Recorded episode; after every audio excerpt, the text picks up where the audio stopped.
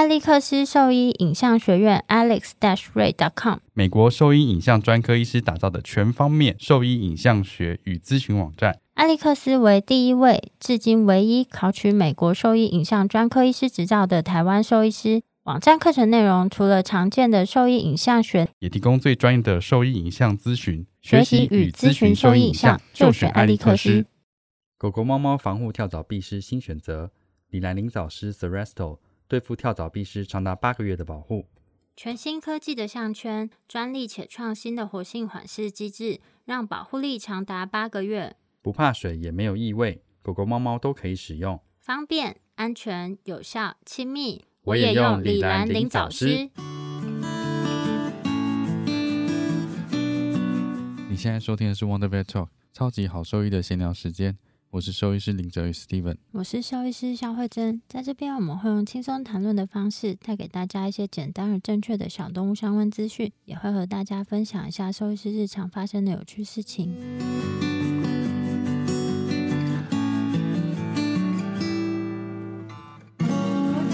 今天很高兴，我们还是邀请到了台大动物医院外科麻醉总医师高怡峰兽医师来跟我们聊一聊神秘的麻醉科的知识。欢迎高医师，欢迎欢迎。哎，今天接下来这一集就是一个破除麻醉迷思的特辑，就是网络上的问题应有尽有。好，我尽量来。那我们先从定义开始。问一下，是麻醉的定义到底是什么？很多时候，可能事主会在跟医生对谈的过程中，想说：“哎，我们这个做这检查可能要镇定，或者是哎，这可能要全身麻醉，或者是局部麻醉。”那这些名词的定义到底是什么？呃，麻醉这个词，相信大家就都知道，就是 anesthesia 这样。然后这个词它是大家都知道没有啊？只有我们知道。对不起，对不起大家。那这个词它就是古希腊语，它的定义就是没有没有感觉。然后它其实是对它其实是人医来的一个词，循例名。有一点不一样，你不要讲那边废话。对，所以其实人他才有办法说他有没有感觉，就在动物身上，其实这是一个我们只能从行为判断的一个状态。那如果从麻醉的这个状态来解释这个词的定义的话，它就是生物体必须要没有感觉，然后它同时伴随着肌肉放松，然后没有记忆，甚至是不会感觉到痛。所以它会有深度的差异，有的时候很轻度，我们甚至会称作它为镇静。你说深度的部分可以讲细一点吗？就是嗯，有分几个阶段。对，有些人会细讲说，比如说麻醉的几个阶段，就是什么第一期是什么兴奋期，然后第二期是轻度麻醉，然后到最深是所谓的脑干都被麻醉。但通常来说，讲到这个其实就变得很医学上，就是大家大家比较会想知道的，都还是什么是镇静。这什么是麻醉？最大的差别就还是动物体它有没有意识。在我们讲镇静的时候，其实病患本身应该是还有意识的，但是在麻醉的状况下，他的大脑就像关机了一样，他不会再有讯息进去，所以他不会对你现在做任何事情有任何的记忆，甚至是有任何的感觉。这种状态下才会是麻醉。然后我会说深度的差异，因为这样其实就比较好解释，就是镇静，它其实有某种程度上，它可以算是比较轻的麻醉。轻的麻醉就是它还它还有对，他还醒着，他其实他可能知道你在做什么，可以做对，还是可以接受一些刺激，对。然后他知道你在做什么，只是他觉得无所谓，你就做吧，这样。所以举一个比较好的例子，就是。镇静状况我们会分轻、中、重，然后轻度的状态就是，你就想象今天有个年轻健康的拉布拉多来到你的门诊，或者是你在路上遇到他，那他们就是很友善，他们看到人就会扑上来，很开心的样子。那当他是轻微镇静的状况的时候，你会发现，哎，他变得他还是会走向你，但不会像平常的时候会扑过，就是碰就泡到你身上，然后开始狂舔你，甚至狂咬尾巴这样子。这种就是轻度的镇静，通常一些所谓的解焦虑药就可以达到这种效果。那到中度镇静的时候，你会发现，哎，当你不跟这个动物有互动的时候，它自己就会想要坐下来休息，就更安，然后就就是比较对比较安静，然后甚至是你不理它，它可能就会想要睡觉。但一点点的声响，甚至是你可能拍一下它，它马上就会哦，怎么要干嘛这样子。然后你要操作的时候，它可能也会看着你，但是它就会对你做的事情没有那么多的互动或反应这样子。那到了深度镇静这种时候，就会开始有点像是全身麻醉，但他们不同的地方就会是动物它到深度镇静的时候，它已经是倒地，甚至是看起来像睡着了，但是你还是可以唤醒它。就比如说你这时候真的要拿手术刀去切割它的皮肤的时候，它还是会一个突然醒过来针。扎它指尖的时候，对，所以它其实是还有感觉的。那这种状况下，我们都还是归类在镇静。但对，但如果是全身麻醉的时候，其实就是动物它不会对你的这些操作有行为上的动作，理论上就是像我们所谓的对没有意识的动作，动物就是不会动，然后让手术可以被安全的进行这样。嗯，然后同时间不同的麻醉程度，甚至是震惊的程度，它除了这个我们所谓的终身系统的抑制以外，就是你看到动物从清醒到没有意识的这个过程中，它的其他生理机能也是会被药物给影响的。所以随着镇静深度越来越深，它对于心肺功能的影响就越来越大。所以我们会说，哎，麻醉为什么危险？有些危险就是在这个中枢神经系统抑制跟心肺功能的抑制上。那全身麻醉大家可以记，最重要它的概念就是我们在讲麻醉的时候，其实就是表示病患他必须是没有感觉、肌肉放松，然后丧失记忆的一个状没有态。没有感觉，肌肉放松，对，然后丧失记忆的状态。对，但镇静的时候，其实病患他就是还是有感觉，而且他也知道你在做什么。这样，你有被麻醉过啊？我有被麻醉过，我有。所以真的是就是哎一二三，然后就醒来了。呃，就是你就会觉得一二三睡着了，我只记得前面那一段。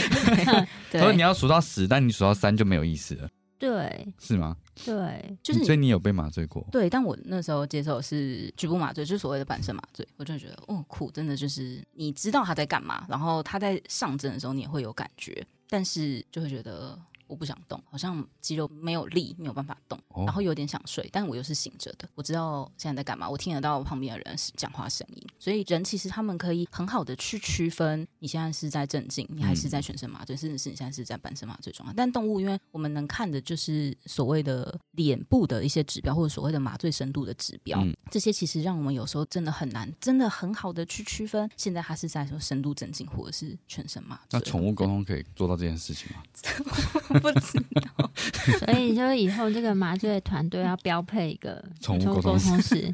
没有啦，这是被乐色化。怎么会？你不要乱衍生这件事啦，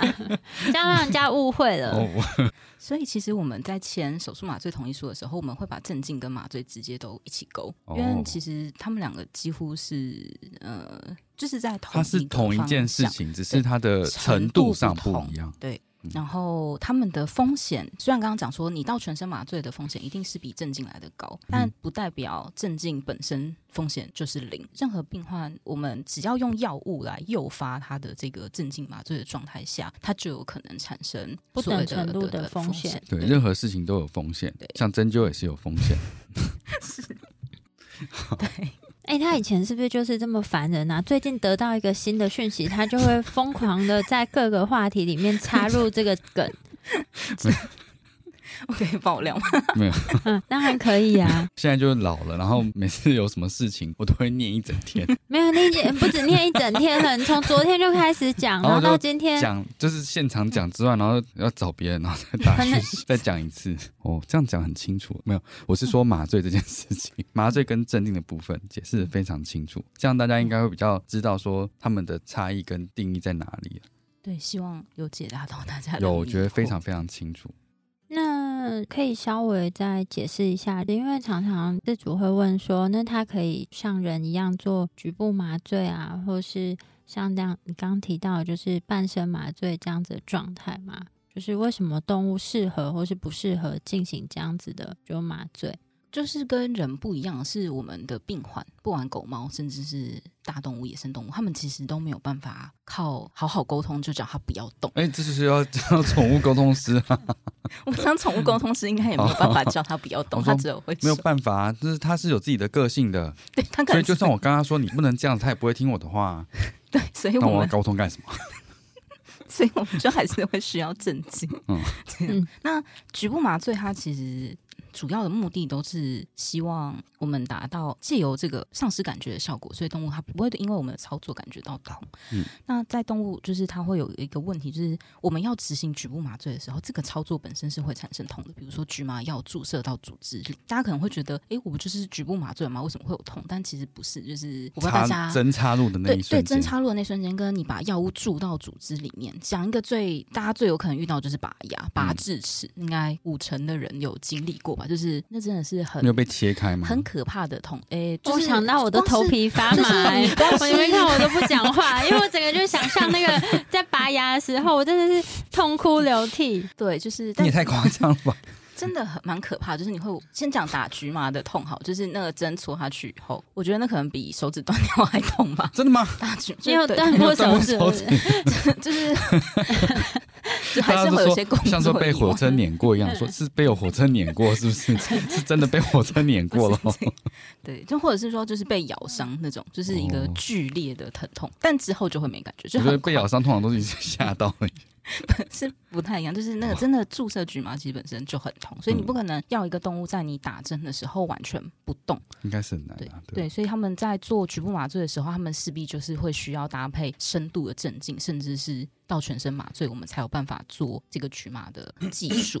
局麻合并全身麻醉的优点是，它可以降低我们维持全身麻醉所需要的药量，甚至是提供病患一个更长的止痛的效果。所以，我们其实，在止痛的方向上，就是麻醉跟止痛就是已经紧紧绑在一起。所以我们在一个麻醉计划里，我们在想到止痛的时候，我们一定都会先想有没有局部麻醉可以用。其实它就真的没有办法像人说我在清醒的时候打，我们还是得要搭配全身麻醉。但优点就是我可以让全身麻醉的维持剂量变少，所以它对于心肺功能的影响也会变小。可以这样说吗？就是例如说，我们用了先全身麻醉之后，把它做了局部麻醉，对，那之后可以让它的麻醉深度回到就是偏到重度的镇静的情况，对，所以它就是相对来说风险会稍微低一些，这样子。对，那。一个举例来说，像是在东，我们也是可以做到后肢的半身麻醉。那大概最显著的就是像一些导尿的状况，猫常常遇到，大家应该很常听到，就是猫下面尿道症候群嘛，然后他们会需要导尿，但其实导尿的这个过程是非常痛苦的，没错，非常不应该在清醒的时候，不是不应该是不行嘛？对，就是对，就是真的完全。哎，你们真的很时事哎，什么都跟最新的，什么？对啊，你们真的真的在 follow 那个。你们真的发楼的很勤，原来是根本就是资讯的散发的中心这样子。对，不好意思，突然间有点离，但就是强调，其实，在这些猫咪导尿的过程中，大家可能就会觉得，嗯，我。不需要真的我找把导尿管放进去就好，但其实这个过程中，猫咪病患或甚至是狗狗病患，他们导尿，它其实是非常痛苦的。题外话，大家我不知道大家有没有被导尿过，但导尿真的是 还没有啦，是还还没有到那个年纪。对我刚刚也是有一点 worry，还没到那个年纪就是。对，然后所以其实你让病患进到全身麻醉状态以后，他可以对这个操作没有记忆，而且他肌肉够放松。你再搭配局部麻醉这件事情，它可以让他的后半身很放松，然后同时间你可以维持一个麻醉深度在。哎，动物它其实还会有。轻微的眼睑反射，甚至是还有很好的嗯呼吸的功能，甚至维持良好的血压，然后但是被在一个放松的状态进行导尿，这其实是局部麻醉它在动物执行的方式跟好处了。我觉得很多程序在这样子的辅助之下，其实可以让这个医疗过程变得更 smooth，就是对平顺，对，然后又让动物不会产生过多的痛苦。对对啊，像拍 X 光片这件事情啊。就是现在在我们那边的话，或者是有蛮多医院，他们在做这个检查的程序会做镇静或者是麻醉，让他们在没有任何记忆的情况下去做比较正的摆位。那先前其实我在拍的时候，很多时候也是抓 硬拉，对，然后但是后来发现，其实他们这样做这些程序啊，其实很多猫咪在做完这些程序，其实都是很平顺的。然后做出来的医疗品质又是很好的，嗯，有更精确的判断的的价值，所以这样子的程序其实是相对来说比较对对病患友善，呃，对友善，对是友善的。就是现像现在拍 X 光片嘛，就是会以病患的紧张状况跟我们需要拍摄的目标来决定说，像有一些他只是紧张，然后我们需要拍的是一般的健康检查的 X 光片，就不是像骨科特殊摆位的，那我们就是一样，像高医师刚提到，就我们会给他一些镇静的药物，让他来的时候就是可以。比较放松的情况下，然后可以去做这样子的 X 光片拍摄。那如果说是像骨科，因为它必须要特殊摆位，那就是会搭配一些镇静的到全身麻醉。对对，镇静到对对对，就是才有办法进行这个过程。那我觉得现在大部分事主大概都比较可以接受跟了解为什么需要进行这样子的程序。对啊，因为其实，在虽然没有麻醉，听起来好像比较安全，可是在做这件事情的时候，等于是硬拼啊。哎，对，对，硬拼，所以他用力，你也用力的情况下，反而其实是很容易造成二次性的伤害的。然后得到的医疗的像这样子的结果，又不如预期，就得到影像没有价值的话，那你何必拍这张 X 光片？而且另外一个，我不知道大家会不会很强调，或者是饲主有没有观察到，就是当一个狗狗或猫猫它经历过一个非常压力或者是痛苦的事件之后，它会对这个地方留下不好的印象，然后其实只是会加深它下一次来的时候更多的攻击行为，然后这样其实只是会增加医疗医疗的困难度，然后增加饲主的不好的印象，然后其实这都会增加医疗成本啊，不管是对饲主方或是就方双方啦。我现在 刚突然乱掉。对，反正所以现在就是大家有会在推那个零恐惧门诊啊，其实这也是零恐惧门诊的一部分。对，所以这个部分其实我觉得是一个非常好的辅助的工具。那台大局部麻醉现在做的是很多的吗？我们每一个手术的计划，第一个看的一定是局部麻醉技术。就是齿科一定都会有齿科的圈口的局麻，然后后也是麻醉兽医师做的事情。对，只是通常呃，比如说 intern 他们会看他们自己执行过几次，反正通常我们都会在旁边看过他们做一次，然后确定品质这样。这样主刀医师轻松很多。对，我们的手术医师被照顾的很好，他们就是要专心的做手术，这样相当不错。除非真的是术中才能做的手术，然后或者是无菌程度要求超级高，比如说关节内注射这种，就是特别是嗯像膝关节手术术后的关节内注射，那这种我们会请手术医师帮忙。但其他手术前可以做的，像硬膜外麻醉、齿科麻醉这种，我们会是它甚至是切创处的。局嘛，这种浸润的，对浸润对这种我们会让麻醉师做。哎，我有点好奇，哎，就是你们会放那个？哎，真是个好奇宝宝呢。我就想知道别的医院都怎么做啊？就是那你们会在皮下放那个细导管，然后反复的 CRI 给那个止痛药吗？看手术的类型，跟就是应该主要就是看手术类型，就是我们一阵一阵。就是比如说有一段时间截肢的 case，我们就是很喜欢都放这种所谓的伤口导管，然后或者是像是 M 双排的全乳腺切除手术这种大范围的皮肤切口，然后皮下伤口很大，然后动物通常对于全身性止痛药的止痛效果有限的时候，我们会考虑埋这个所谓的伤口导管。那大范围烫伤的呢？烫伤可能比较没办法，因为烫伤它需要换敷料，所以所以那这个是局部的，你会还是用局部的那个止痛剂？上去吗？就是可能会在换敷料的时候搭配镇静，然后搭配看是吗啡类药物提供镇静跟止痛的效果，然后跟在在伤口撒局部麻醉药，其实也是有一点帮助的，只是他可能没有办法埋导管，因为烫伤他看他的深层深浅层，他是需要清创的。通常我们要放伤口导管，它必须是一个干净的手术切口这样。但只是我们目前放了几个经验，像还有正中胸骨切开这种，就是真的是痛彻心扉的状况，我们会放伤口导管。只是说我们比较少接 CRI，因为 CRI 就必须动物它可能不能乱动，所以对，所以我们会选比较长效的。局部麻醉药来投予，不过就有时候会看手术医师的习惯，比如手术医师他们又要再埋像是负负压球，嗯，他们可能就会觉得不要，或者是有些人他们比较担心伤口的血清肿，那他们就比较不喜欢用伤口导管。那这一年来大家比较新兴的会是莱多卡的贴片，我有点忘记中文叫什么，利度卡因，对，呃，利度卡因是它的药剂名。它它有一个有点像沙龙 pass 的贴，你那边讲了一个废话，真逼别人呛你，是中文吗？是中是中文吗？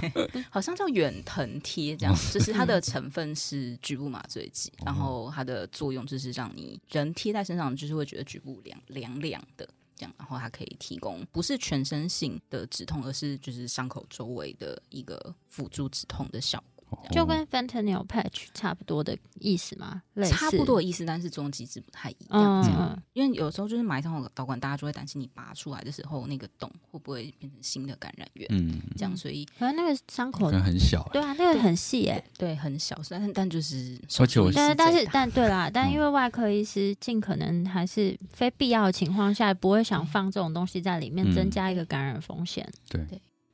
麻醉之前为什么需要禁食禁水？然哦好好好后现在动物它的禁食禁水的标准大概是多久？然后如果说禁食超过这个时间，或是禁食时间不足，会有什么样的并发症出现，或是可能有什么样的风险险？呢？呃，大家都很关心这个问题，甚至是之前有机会去参加在台湾的兽医师的研讨会的时候，也是嗯讲到麻醉，大家就会想要问这个所谓 NPO，就是进食进水的时间。那就回到我们为什么要空腹，主要就是避免我在麻醉的状况下，因为呃食道括约肌跟我们咽喉的本来的一个保护的装置，它会放松，所以胃内容物它就有可能反流到食道，甚至是反流到口腔，进到嗯鼻腔，甚至是在回进去吸入到气管中，变成所谓的食道炎跟吸入性肺炎。兽医有的报告就是曾经有二十只发生食道狭窄的犬猫，然后他们其中里面有百分之六十五，就是他们怀疑是跟麻醉中产生这个胃食道逆流有关。然后另外一篇比较老的研究，它也是说十三只麻醉后这些狗狗它们出现食道的功能异常，也跟麻醉中因为发生了这个反流的状况有关系。嗯然后甚至他们严重的人，除了食道炎以外，他们也有食道狭窄、吸入性肺炎。在这两篇报告里面，他们的死亡率其实是有三成的。就算它的样本数不多，可能就是十五到二十只而已，但是三成的死亡率就是一超个很可怕欸的数字。对啊然后，对，然后所以，而且这可能跟他手术本身跟病患状况无关，就只是因为他在麻醉中发生了这个反流这件反事情流的这件事情，他就有可能造成麻醉后的死亡。所以，嗯我们希望借由空腹来降低我的胃中的内容物，然后这样它在反流的时候不会真的有什么固体的食物，甚至是食糜嗯进到呼吸道或者是在食道产生所谓的发炎反应。但后续甚至到近年，其实就还有蛮多研究在想要探讨说，那我们真的可以避免麻醉中的胃食道逆流或者是反流吗？嗯其实目前没有一个绝对的方法，应该说目前没有一个药物的 protocol 是真的一定可以预防这件事情。没有百分之百对，，其实就是没有办法百分之百。是降低它的借由一些药物可能可以降低，但其实研究结果都是没有显著差异。就是你给了，比如说止吐药，你给了促肠道蠕动剂对你给了制酸剂，跟我给一块鸡排其实差不多。哎，这差很多哦。鸡排可能差很多。你看啦，都是你啦，每次乱讲，万一只听到这句话的人，他不就误会了？手术前，林医师说那个 Wonder Vet 林医师说，手术前要给只鸡排。对。这个我剪出来当预告，强烈不建议这样。对，就其实药物治疗是没有真的很有效，然后大家所以另外一个方向是，那我们有哪些风险因子会增加这件事情？所以大家就回到说空腹的时间。嗯，那我们以前的空腹时间是来自于人医的参考，应该现在人医可能进食进水也是有人会说十二小时这样，嗯但有趣的就是新不能说新的，就是其他讲到关于空腹时间的建议，就是有一些狗狗的研究就发现，哎，他去比较我今天只空腹二到四小时，或我空腹十二小时，甚至我空腹到二十四小时，嗯这些不同情况下，的确胃排空，你空腹时间越长，你胃内容物越少，但是嗯其实你的胃酸会变得更酸，病患其实会更不舒服，甚至是这些状况下，它就更容易胃食道逆流。逆流，嗯所以大家开始有不同的想法，说我们真的有必要要空腹这么久吗？然后再来就是我们的逆流物是什么？所以一开始我们其实变的是先改变缩短进食时间。所以有一个研究，它是提到我在麻醉前三小时吃一个小餐，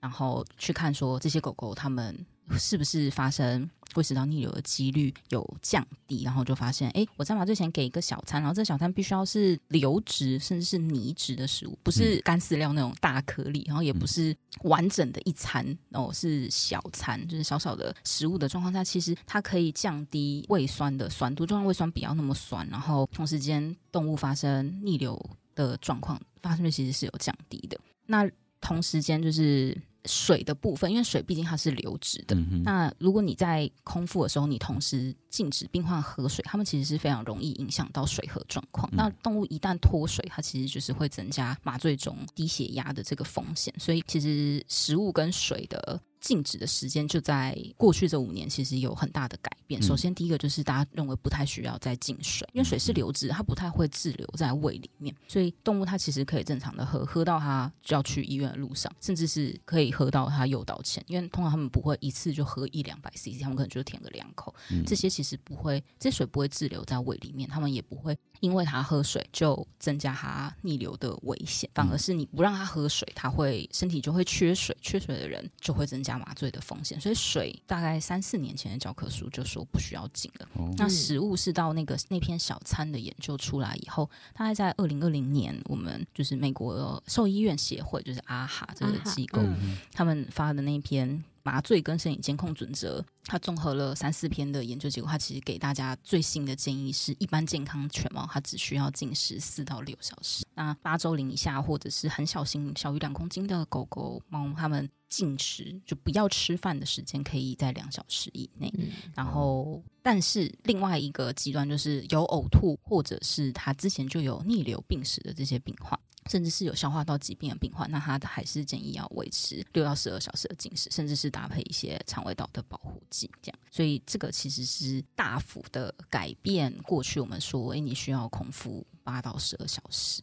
的一个状况，那就是要提醒大家，就是他虽然把进食时间缩的很短，但这必须是他吃饭的内容也需要被调整。对啊，我想说吃的东西，对对，就是大家不要以为，因为，我空腹四到六小时就好，真的表示我六到六小时我还是可以吃鸡排，两块鸡排这种不行，就是你必须要改成流软质的食物。哦，你是说在手术之前的这一餐的饮食的内容，其实是要跟原本不太一样？对，其实是需要做调整才适用，因为。我们自己说老实话，嗯，就是虽然该让你这样写，但是我们在学校医院的做法，我们还是建议空腹六到八小时。嗯，那主要就是要看饲主他们的喂食习惯了。可能饲主他就会觉得，哦，我明天要麻醉，那我今天晚上就是正常吃就好了，不太可能要他，哎，我早上八点半的手术，你可以半夜四点起来喂他吃一餐吗？哦，有的现在主人是可以的，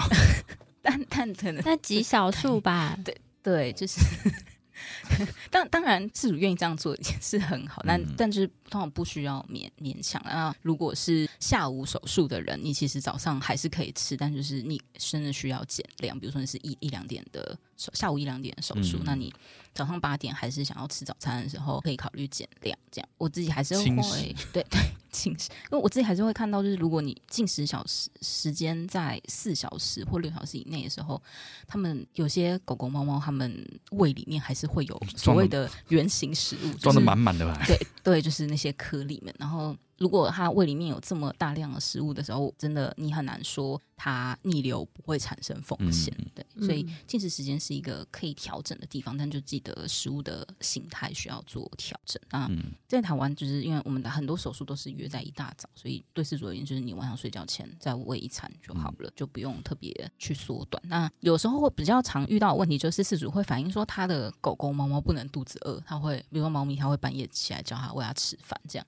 所以在这些些猫猫，你不需要真的特别在饿它。它如果真的半夜肚子饿，再给它一小罐罐头，然后罐头选泥质一点的，这样其实可以增加病患的呃舒适度，然后同时间你也不用担心胃酸这么酸，然后跟或许它逆流的风险可以被降低。我之前就是去参加一个研讨会啊，然后他就有提到说关于这个进食进水的问题，然后他是讲如果狗狗啊它吃了这一餐。因为以前大家就是建议禁食十二小时嘛，那那是一个日本兽医师来讲的课，然后他们是说，就是其实我们现在市面上这些饲料啊，常常有的时候它并没有办法十二小时，就算连十二小时它都没有办法在胃里面被消化掉，所以就是我个人跟饲主建议的时候，我就会建议他从前一餐或者前两餐开始先减量，或者他先直接先吃罐头，然后比如说像早上的手术，他半夜就可以再给这个狗狗。再吃一点肉泥啊、点心之类的，让它还是有一点点饱足感。但是我发现，不只是兽医师，当然饲主是更难接触到这些资讯。但是我发现，蛮多兽医师还没有追上最新这一篇的阿哈的建议。然后，如果说真的那，因为那篇超级长的，如果大家真的没有那么多时间看的话，拜托里面有一个很完整的表格，你就看那个表格就好。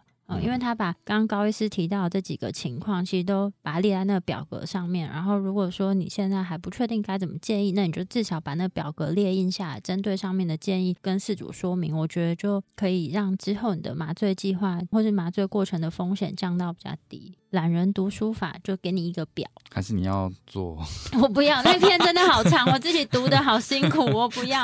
那篇内容其实蛮简单的。对啊，你以为嘞？只有我念是吗？你也要念？我不要。好，没关系。我推荐就是想要学好麻醉的人，真的一定要念那篇，真的写的简单扼要。对，真的。但我觉得它很多页有一大部分是它的图真的又大又美。对啊，它整理的超好的，然后你就直接至少先看这个部分嘛。那其他你想要在哪个地方多涉猎的话，就在读那些专门的 section 这样子。嗯嗯。我是台大动物医院外科麻醉兽医师高以峰，您现在收听的是 Wonder Vet Talk。超级好兽医的闲聊时间，最专业的小动物知识 Podcast 频道。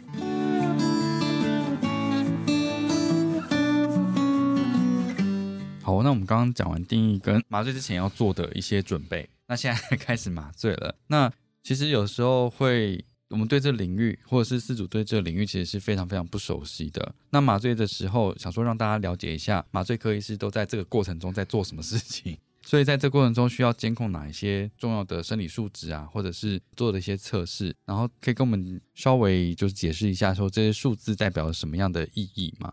那刚刚我们讲到，就是不管镇静或麻醉的病患，他们受到麻醉药引起这个意识的抑制之外，它也会产生心肺抑制，所以我其实我们需要进行就是所谓的生理监控。那生理监控就是在确定他的呼吸状态跟心血管的一些参数，甚至是体温，所以我们在麻醉中基础会做的监控就包括像是呼吸数、心跳数，然后体温、血压，然后跟大家常听到的血氧啊，夹在手指上那电视剧夹在手指上的那个东西，跟进阶大家可能还会听过所谓的吐气时的二氧化碳。那这些其实都算是所谓的非侵入式的测量方法。他们可以靠手术医师的理学检查或者是仪器辅助来进行。那像是呼吸、心跳，它其实手术医师自己就可以算，或用肉眼看，甚至是靠听诊器来辅助来做计算。嗯，那其他我们所谓的电子设备能给我们的一些生理数值，就像是心电图、血压的测量，然后血氧。那这边要强调就是吐气末的这个二氧化碳，所谓的 ETCO2，它其实也是一个很重要的监控的数值，但是它需要搭配气管插管，甚至是比如说。动物它需要进到一个密闭的呼吸系统。系统里面，它才有办法从就是它吐出来的气体去做这个分析。所以通常它是在全身麻醉已经插管的病患中，同时辅助。测量的一个数字，那再更进阶一点，就是其实还可以测量的呼吸参数，像是潮气量，我每一口气的潮气量到底多少，甚至是我使用呼吸机的时候，呼吸机给的这个气体的流速啊、压力这些东西，然后甚至是吸进去、吐出去的氧气浓度、麻醉药的浓度，这些都是电子设备可以侦测的。那有些事主可能还会听到的，像是所谓的侵入式的动脉血压，就是我们会说，哎，有一些可能大出血的手术。甚至是呃，所谓病患在麻醉中可能血压起伏很大的这些手术，我们其实现在都会常规建议，事主说我们要放侵入式的动脉血压，因为它可以有最及时的血压变化测量。然后甚至是产尿量，这些其实都算在麻醉中的生理监控里面。但通常我们要跟四主讲的，或者是大家最常听到的，就是所谓的呼吸、心跳、体温、血压、血氧这五个面向了。所以你会看到数字们，那每一个数值它都有每一个物种自己正常状况下。就是他们清醒跟麻醉中的正常数字，这些数字就是靠过去的研究累积起来，告诉我们，比如说像在狗，他们麻醉中的心跳速率可能是六十到一百二。那为什么这范围这么广？就是因为诶，狗种很多，大型狗跟小型狗，它们心跳数字可能不一样。那在猫麻醉中，它们的心跳可能是一百到一百四之间。这些数字给医师的意义就是，你要让这个数值维持在这个数据里面，这样子才代表这个病患现在的心肺状况是稳定的，对，是好稳定的还是有问题的？那所以你会知道什么呼吸数，什么八到十四下，体温会希望什么三十七度到三十七点五之间，然后血压是收缩压在九十以上，每 p 在七十。毫米汞柱以上，这些数字也就是告诉你说，你低于某个程度的时候，你就需要积极介入治疗，甚至是你看到那个数字在往下降的时候，你必须要开始思考说，这个病患现在是为什么会往下降，然后你需要用什么方式治疗？是调整麻醉深度吗？还是你要介入药物治疗？那这就是生理数值的意义了。那再讲细一点点区分，就会是说我们在麻醉中最关心的就是心血管系统跟呼吸系统两大部分。所以呼吸系统我们可以看呼吸数、血氧跟吐气的二氧化碳这三个数值。那心血管系统的话，我们就会看心跳数，甚至是心跳规不规律，还有它产生的血压。来评估现在病患的心血管系统跟呼吸系统的功能，体温是第三个常常需要监控的地方，但大家其实常常会忘记要做体温的监控。但其实麻醉中低体温的发生率是百分之九十九点九。就是因为麻醉的病患，他其实没有办法主动的去产生体温。就是我们清醒的动物，我们可以靠发抖，甚至是把竖毛肌立起来，来使我们的体温不要这么快速的下降。但其实镇静，甚至是麻醉这种病患，他不能动，然后所以他就是会需要体温的支持。然后甚至是你当病患到低体温的时候，你嗯应该说间接的去影响到心血管和呼吸系统的状态，然后产生呼吸系统甚至是心血管系统的。更严重的并发症，所以大概会有这几个面向。哎，那台大的那个你又要十四题了，我知道，请说。不是哦，不是。那保温？对啊，这不是十四题吗？好说。现在保温的那个方式是有哪一些啊？在台大保温的方式，我们会分被动跟主动。那学校大概。主动的主要就是用气毯这样，那气毯的好处是它的温度是固定的，然后几度啊？呃，通常是四十，它会有三个温度区间，是四十三度、三十八度或三十二度。那通常我们会开在三十八度到四十三度之间。那它是靠气体对流。来增加环境的温度，然后让病患维持在一个温暖的环境里，然后减少体温的散失。那其他兽医常用的方法还有，比如说像是水毯啊、电毯这样。那只是因为像呃水毯比较常见，问题是可能会被抓破掉。对，所以然后所以大家可能比较常用的是电毯，但电毯因为它接触面有限，它就是单点接触，所以。呃，如果你温度没控制好，然后又是一个长时间的麻醉的时候，还是偶尔会有烫伤的状况。但你说你，但你电毯设定温度大概是在？我已经有一阵子没用电毯，对对，但但但就是其实就会需要去是不是？因为电毯它好像就是低温、中温、高温，它不会看到那是我们看的数字本人，所以就会比较不知道。你可能就是自己要把手伸进去确定一下那个温度。我们其实都会一直在摸。对对。就是我们现在比较少在麻醉中用电，我们就是主要就是用气毯这样。那其他一些被动的方式，像是你加温点滴，然后你加温呼吸管路，甚至是你用暖暖包，也是大家常用。但就是因为这些方式，它其实特别是暖暖包，它其实非常有可能会烫。我们的暖暖包跟他们的暖暖包是不一样的。哎，对，对，就是一般我们用的电毯啊，它的正常温度大概是二十五到四十度之间呢。一般我们在使用比较适合睡眠的状态的话，大概就是四十度左右。你如果紧贴着你的皮肤。贴久还是可能会有一点点风险。之前 Google 说，就一般电毯它正常的温度大概是二十五到四十度，因为它有很多时事梗要讲，我先把这个资讯补充一下，然后再加上，因为动物的体温其实比人还要来得高，所以比如说我们麻醉中的目标体温是三十七度，这时候其实真的需要上四十三度的环境温度才有办法把核心温度拉到维持这么高。对，你要靠电毯，有时候真的蛮困难。通常电毯我们会放在重症病房。去四十度以上就有可能会造成低温烫伤，然后在人的话，四十四度以上四小时就会烫伤，四十六度三十分钟就会烫伤。那如果是在五十度的话，五分钟就会烫伤。那六十度呢？六十度，就是刚刚这个区间应该就可以知道，所以应该是低于五分钟以内就会烫伤。对啊，低于五分钟。嗯，就是电毛巾一个问题，就是你觉得温度保不上去，然后你又再想把你的电毯温度开更高，对。对，然后这是一个非常对对，就是往不好的方向走，对，非常非常危险。所以其实，在这一些麻醉监控过程中，兽医师们其实是非常忙碌的，一直在监控看这些数值的变化，因为它是动态的嘛。然后同时你看到体温假设有下降的话，你又要担心说局部的地方会不会太烫，然后可是你又必须要让整体的那个体温核心温度再往上升，所以其实要做蛮多蛮多的工作去调整，让他的身体机能能够保持的稳定。嗯很像说这段时间你是他的中枢一样，对对吧？这就也是像他的中枢一样这样子。就像守护者一样。刚刚讲到的那些数值嘛，嗯，血氧这部分是不是非常重要？在整个过程当中，对，因为血氧它其实是一个现在大家对血氧的认知应该蛮多的啊、因为不是那个 COVID nineteen 吗？哦，而且就是像 iPhone、iWatch，可以吗？那真的测准吗？必须要说，就是医疗级的跟运动级的还是有准确率的差异。嗯这样就是医疗级的当然还是比较精准，但是在一般民众来说，像是手表附赠的那个功能，其实也有一定的准确率了。就算足够了。对对，就是否一般民众是足够，但如果是麻醉中的病患，甚至是你在进行呼吸治疗的病患，那可能还是需要就是医疗级的，就是真真的还是一分钱一分货。那它主要差异就还是它的准确率这件事情是来自于它的探头怎么设计，然后它的仪器的一些基本原理。然后血氧没有办法从血的颜色 直接判断，我还没问呢、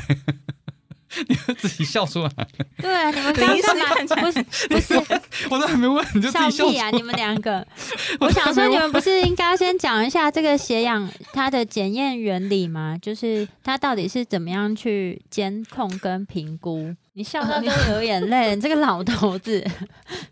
就是要讲到这么学术吗？可以讲一下，因为简简单介绍，因为我觉得大家都知道，哎、现在我们这个 COVID nineteen 我们要去检测我们的血氧数值，但大家其实并不知道说血氧它到底在检测什么东西。而且我以前我们然后它的是有单一原理的那个是什么仪器，就是只有单单在做血氧监测的，对啊，所以这件事情就这个应该是一个很重要的事情啊。就是如果从原理面讲，就是它其实就是我们会有一个机器，呃，它会有个射出光源的端跟接受光源的端，嗯。所以它会是一个能散发出红光跟红外光讯号的发射器，然后它经过我们。的测量组织，比如说在人最常见的是手指嘛那在犬猫或麻醉的动物，就比较常见是舌头，因为它们的舌头的嗯。厚度其实通常就是有点接近人的手指，嗯，然后或者是耳朵，甚至是包皮或外阴部这些部位，然后他们的脚趾也可以夹，只是因为看颜色，有的时候讯号会有点干扰。最常用的大概还是舌头，所以我们的机器一端的这个 LED 灯，它发出红光跟远红外光的讯号之后，它穿过我们的组织到另外一端的接收器。那这个光线它的吸收程度会取决于就是流经这个血管床的血液们，所以我们的血液里面会有所谓的充氧血跟缺氧血，所以充氧血它的氧和血红素它可以吸收一定程度的红光跟远红外光，但是缺氧血它的吸收程度就不一样，所以机器它接收到这些讯号以后，它会去计算血管床中的这些红血球它对于红光的吸收度还有远红外光的吸收度的差异，然后算出说多少比例的血红素它现在是跟氧气结合的。这个就大概就是它的测量原理，原理。然后它会给我们一个数字，就是多少 percentage，、所以正，对，所以正常情况中，你今天呼吸的是空气，然后你的肺脏功能是正常的一个的生物体，它的嗯。血氧值大概就会是九十六到一百 percent。在这样的情况下，就是呃，我们的血液其实看起来就都是红色的啊、你们他你憋到最后一刻，你们俩憋到最后一刻，这 听着不知道我们在笑什么。对啊，大家不懂啦。哦，然后大家有时候可能会说，哎，那缺氧的时候不就是什么发紫发干嘛？就是发干，然后或者是发干是医学词，我所以们讲发血会是黑色的。对，就是可能看起来像紫色的这种，但这个其实是已经到非常严重的缺氧的状况才会出现这种颜色的变化。然后跟其实血液也不可能变成那个颜色，就是我们看到的其实是比如说舌头的颜色变成本来是所谓健康的粉红色，然后变成就是哎怎么红中带紫，甚至变成整个黑紫。那这个其实都已经是非常严重的缺氧才会有颜色的变化。但我们在麻醉中定义的缺氧，其实九十三到九十五 percent，我们就会说这叫轻微的缺氧。嗯，九十一 percent 就叫严重的缺氧但是在九十一 percent 的时候，你可能还不会看到就是它的外观颜色外观其实完全是一样的对，所以就算你把它割一个伤口出来，血流出来，你也是没有办法判断说它到底是不是真的呈现缺氧的状态。对所以手术中的那个外科医师根本不可能知道说它这动物是不是现在呈现缺氧的状态，对不对？就是他没有办法土炮式的 看。好，这样没问题。我觉得这个问题我已经得到答案。哦，你这个酝酿很久，他邀请你来，他最期待的就是问这一题，他想说要再有一个。麻醉科医 麻醉兽医师背书。没有，就大家听 麻醉科医师怎么说的。对，真的很很很难。就是手术医师其实通常都不会发现动物哦缺氧，都是有经验的老医师可以吗？我好了，没有，没事，没事。好，对啊，所以说，我觉得血氧这部分就是大家算是一个非常重要的一个数值啊。对它其实是真的没有办法靠我们人的感官去评估的一个数值，所以、嗯，才需要借助这些仪器，对甚至就是才会有那个手表嘛。对。如果可以用看的嗯话，可 以可以用看的话，我仪器干什么？有时候而且仪器嗯也是价格落差超级大的、啊嗯。嗯，但就是真就是一分钱一分货。然后像嗯是刚刚林是有提到，就是哎、诶我们有单独一台就是只有血氧侦测功能的、嗯那种，一定是就是医疗级，然后甚至是感应能力最好。它可以贵的那个原因，一个是它比如说它抗动态，就是比如说我们动物在动的时候，那其实是会干扰光线的接收。器嗯。跟它的收发器接收到的程度。嗯。所以动物它们有时候不是在麻醉状况下，它们其实血氧很难被测量。那嗯。这些医疗级的仪器，它们抗震动跟它提高它的侦测率，其实就是它贵的原因。嗯但是像人是手表型，是一个部分是因为我们人的肤色，然哦后我们的皮下的血液流动的丰富程度，这会让我们平常就比较好监控，但动物可能就没有办法运用这些技术。我甘愿了。好，你可以了，你可以下班了。今天非常感谢，就是高医师来跟我们分享这么多犬猫麻醉的相关知识。那如果说对我们分享的内容有兴趣或是有疑问的话，都可以上我们的网站，我们的网址是 triple w 的 wondervet com 的 t w 或是 Google FB 搜寻 Wonder Vet 超级好兽医都可以找到我们哦。那今天再次非常感谢高医师来跟我们分享，谢谢高医师谢，谢一峰，谢谢大家，拜拜。拜拜。拜拜。